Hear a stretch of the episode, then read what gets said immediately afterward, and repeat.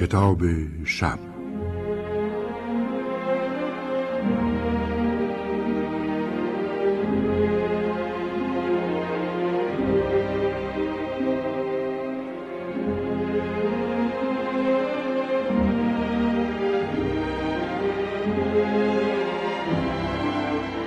سالهای گذشته پالما شهر جدیدی در ساحل اقیانوس آرام بود.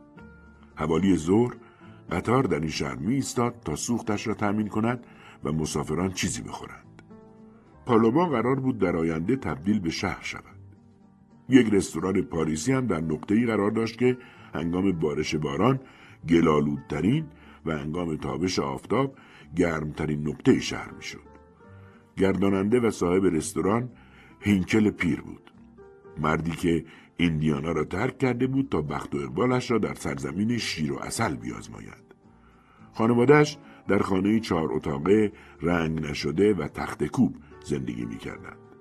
جلو آشپزخانه سایبانی از دار و درخت درست کرده بودند. زیر سایبان یک میز و دو نیمکت گذاشته بودند. زن هینکل و دختری به نام بتی آشپزی می کردند. بابا هینکل با نوک انگشتان نیم سوخته‌اش غذاهای داغ و جوشان را روی میز میچید. اما هینکل دختری هم به نام آیدین داشت که صندوقدار به شمار می آمد. جلوی در آشپزخانه زیر سایبان روی کنده درختی می نشست که جلوش سیم خاردار بود و مشتری باید پول را از میان روزنه‌ای به او می داد. خدا می داند چرا سیم خاردارها آنجا بود. آیلین کار دشواری نداشت. هر وعده غذا یک دلار قیمت داشت. مشتری فقط باید پول را وارد روزنه میکرد و آیلین آن را میگرفت. این رستوران پاریسی محبوب خیلی ها بود.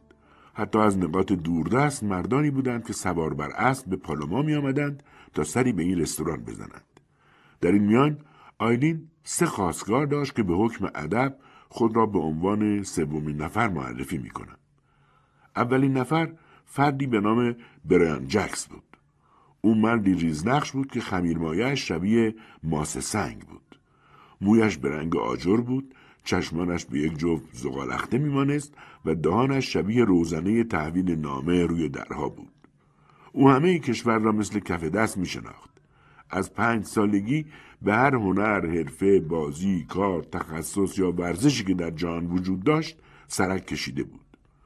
اون مأمور تلگراف و مأمور ایستگاه قطار بود و ماهی هفتاد و پنج دلار حقوق می گرفت. هرگز نتوانستم بفهمم چرا کسی که این همه چیز می دانست و هر کاری از دستش برمی آمد به زندگی در چنین نقطه پرت و دورافتاده ای رضایت داده بود. فقط یک توضیح دیگر درباره جکس بدهم، بعد او را به شما می سپارم. لباسهای آبی روشن و کفشهای زرد رنگ می پوشید و پاپیونی از جنس پارچه پیراهنش میآویخت. رقیب شماره دو من باد کانینگهام بود که در مزرعه نزدیک پالما کار میکرد و به کنترل و مهار گله گاوهای چموش کمک میکرد. پوستش ترک داشت، کلاه مکزیکی بر سر میگذاشت و به گردنش دستمال میبست. باد هفته‌ای دو بار از مزرعه‌اش برای خوردن شام به رستوران پاریسی میآمد. اسبش را چنان محکم و آمرانه به تاخت وامی داشت که وقتی نزدیک سایبان رستوران می ایستاد، اسب چند متر زمین نزدیک رستوران را شخم می زد. در ضمن من و جک از مشتریان همیشگی رستوران بودیم. در اتاق جلویی خانه هینکل، من، جکس و باد شبها می نشستیم تا رستوران خلوت شود و بتوانیم با دوشیزه هینکل حرف بزنیم. آیلین آمال و آرزوهای فراوانی در سر داشت. سرنوشت برای او چیزهایی فراتر از دریافت دلار از روزنه یک دکه مقدر کرده بود. کتابخوان بود و اهل موسیقی و تفکر. او بر این باور بود که شهر بوستون فرهنگی‌تر از شیکاگوست. اهالی غرب آمریکا خودجوشتر و دست و دلبازتر از اهالی شرق هستند و اینکه لندن شهری بسیار مه‌آلود است. اینکه کالیفرنیا در فصل بهار بسیار زیباست. این نظرات و عقاید دیگرش نشان میداد که با بهترین سلیقه‌ها و دیدگاه‌های جهان آشنا بود. یکی از مهمترین نظرات آیلین این بود که از تملق نفرت داشت. او معتقد بود که صداقت و درستی در زبان و عمل مایه سرفرازی زن و مرد است. یک شب هر سه ما در اتاق پذیرایی رستوران نشسته بودیم که آیلین گفت من واقعا بدم میاد وقتی کسی از من تعریف و تمجید کنه. بعدها باد به من گفت خیلی جلو خودش را گرفت تا آیلین را متهم به دروغگویی نکند. آیلین ادامه داد. من فقط یه دختر ساده ای هستم که میخواد ساده و مرتب باشه و سعی میکنه به پدرش کمک کنه تا درآمدی متوسط داشته باشه. آقای اینکل ماهی هزار دلار سود خالص داشت که به بانک واریز میکرد. بعد روی صندلیاش جابجا شد و لبه کلاهش را خم کرد و گفت من همیشه رفتار شما را با پدر و مادرتون تحسین کردم. همین که به والدین خودتون احترام میگذارید بسیار مهمه. آیلین لبخندی زد و گفت متشکرم. جمله شما یکی از بهترین تحسینایی بود که این اواخر شنیدم. این حرف خیلی بیشتر به دلم نشست تا تعریف از قیافه ظاهری. خوشحالم که میفهمید وقتی میگم از چاپلوسی و تملق خوشم نمیاد یعنی چی. ما هم متوجه قضیه شدیم. حالا نوبت جکس بود. او گفت دو چیز آیلین. نکته ای که در شما توجه هم رو به خود جلب میکنه اینه که با مسائل حرفه‌ای برخورد میکنید. با خونسردی و عاقلانه. و همین باعث موفقیت دختر میشه.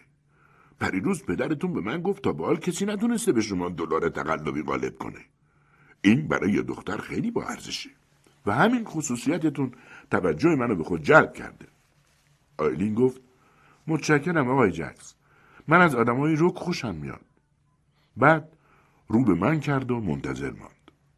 گفتم دو چیز آیلین. در طول تاریخ هوش و ذکاوت زن بیش از قیافه ظاهریش تحسین شده. نقطه قوت شما هم موهبت‌های ذهنیتونه. آیلین به من هم لبخند زد و گفت از همه شما متشکرم که اینقدر صریح و صادقانه با من صحبت کردید. دوست دارم همیشه اینطور باشید. هر چی تو ذهنتون هست رک و راست بگید.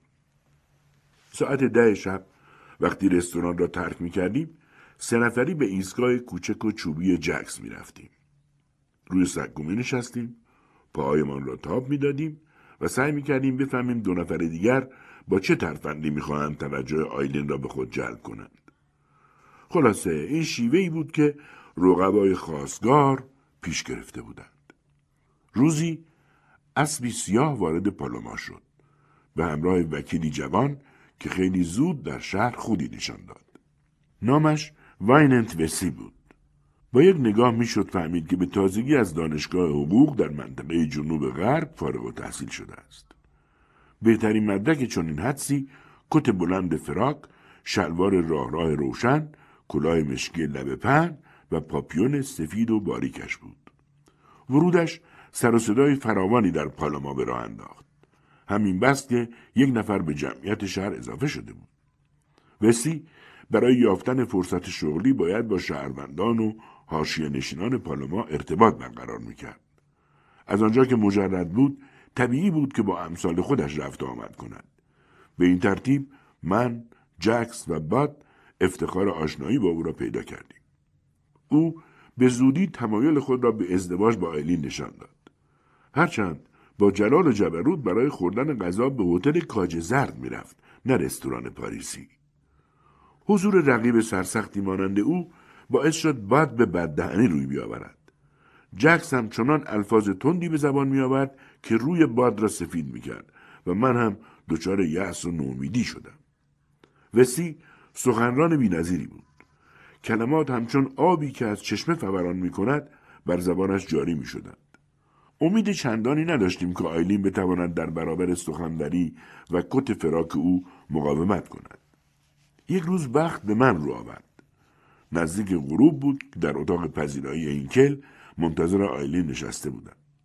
از داخل خانه صداهایی به گوشم رسید. دختر همراه پدرش وارد خانه شده بود و داشتند با هم حرف می زدند.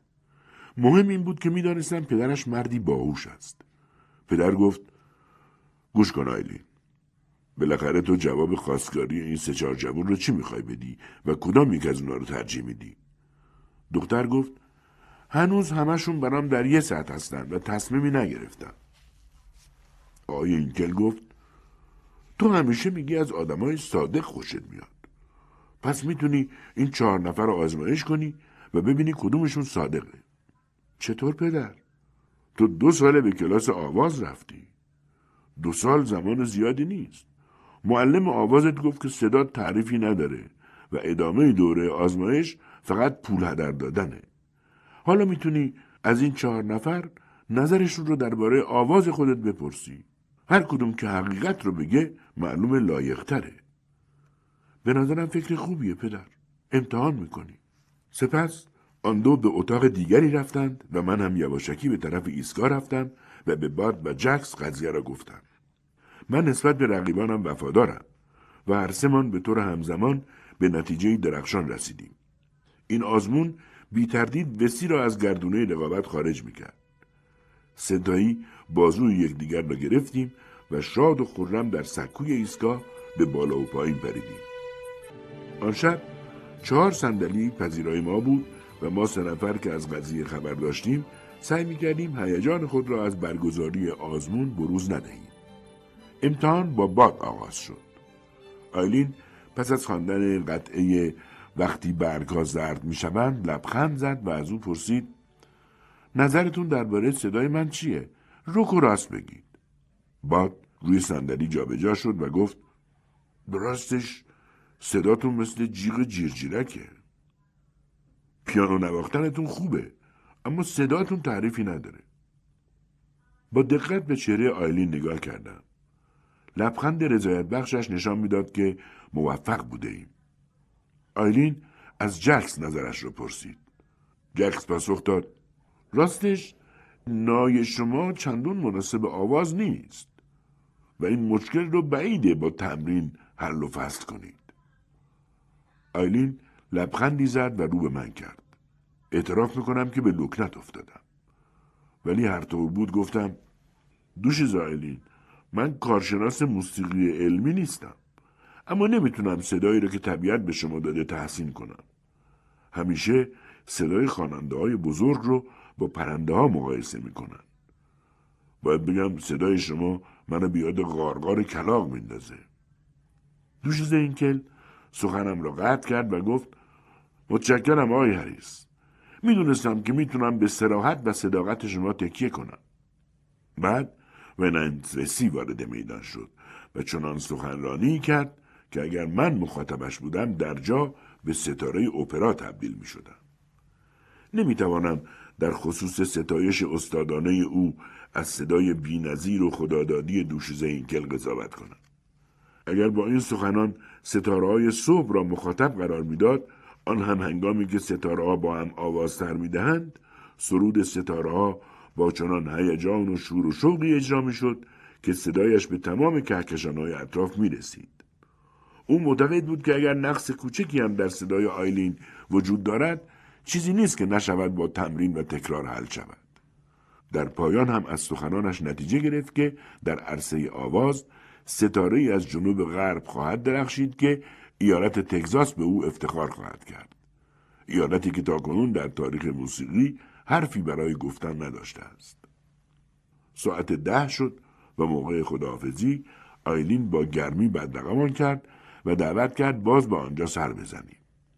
احساس نمی کردم با کسی گرمتر یا سردتر برخورد کرد اما ما سه نفر قضیه را می دانستیم و مطمئن بودیم صراحت و صداقت پاداش می گیرد و حالا دیگر شمار رقیبا از چهار نفر به سه نفر کاهش یافته است. چهار روز گذشت بی آنکه اتفاق خاصی بیفتد. روز پنجم من و جکس برای خوردن شام وارد رستوران پاریسی شدیم و متوجه شدیم به جای آیلین جوانی مکزیکی از پشت روزنه سیم خاردار پول میگیرد. با عجله به آشپزخانه رفتیم و با آقای هینکل که با دو فنجان قهوه داغ بیرون می آمد مواجه شدیم. هر دو با هم پرسیدیم آیلین کجاست؟ آقای هینکل گفت خب آقایون، اون خیلی زود تصمیم گرفت و چون وضع مالی من بد نیست اجازه دادم بره.